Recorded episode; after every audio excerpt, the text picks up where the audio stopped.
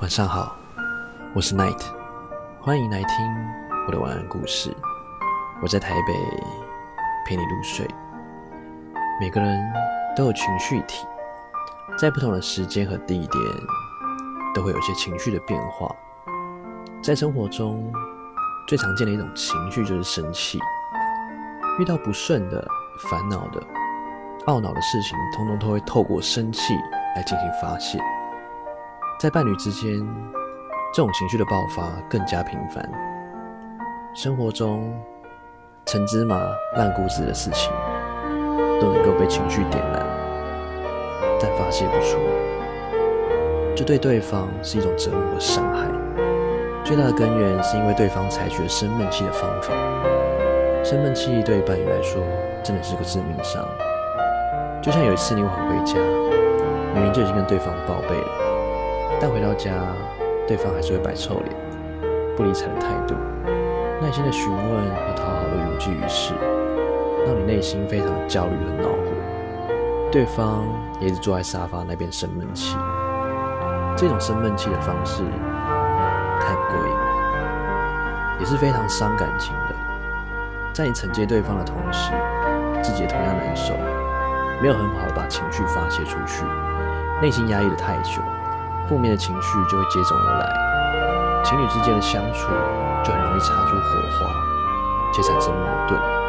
但每次的应对方式，他们都不倾诉，或是告诉对方你生气的理由，让他自己去猜想。我真的知道对方能够悟到吗？答案肯定是不一定的，这取决于你们在一起的时间长短，取决于你们之间的默契，以及取决于你细节的考察等等这些因素。也很难推测对方生气的点呢，特别是女方先生气，非常的随意，很突然的爆发，在男方不知不觉的情况下，不明确的导火线根源，就莫名看对方挂起一个请勿扰的牌子，你一看就知道生闷气的红灯亮起，可是你慌乱的阵脚，却也没法对症下药，对方的闷气，只有等他先开口，才可以给你对应的糖，方可化解。不过，在双方冷静过后，你的耐心和态度是可以减少生闷气的几率，并且告诉对方自己有错可以改正，但是不能一直不说，把烦恼闷在心里，双方都不好受，也没法分忧解难。生气其实不可怕的，可怕的是生闷气，长久以往会把自己憋坏了，并且不断的恶性循环，导致自己内心崩塌，对方最后也受到致命一击。在这样身心疲惫的状态，感情也这样被摧毁。在可苦可怜的感情里，你的主动进攻，我才能分寸接受。所以，请你大胆的发泄，我会默默的撑起你一片的小乌云，慢慢用爱拨开乌云，见晴天哦。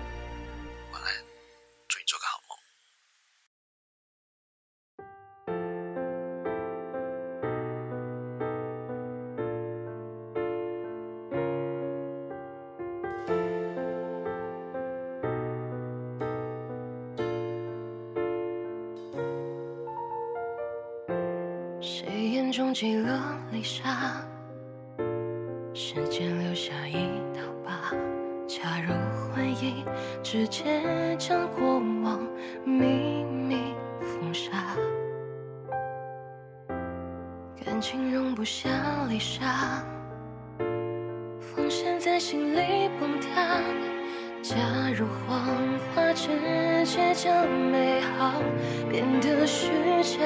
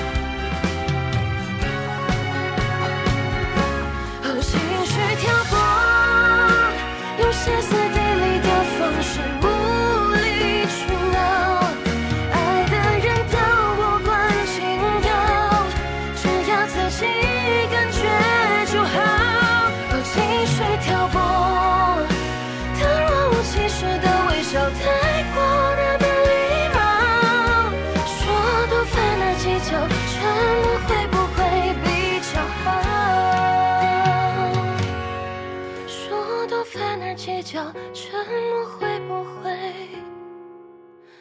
冰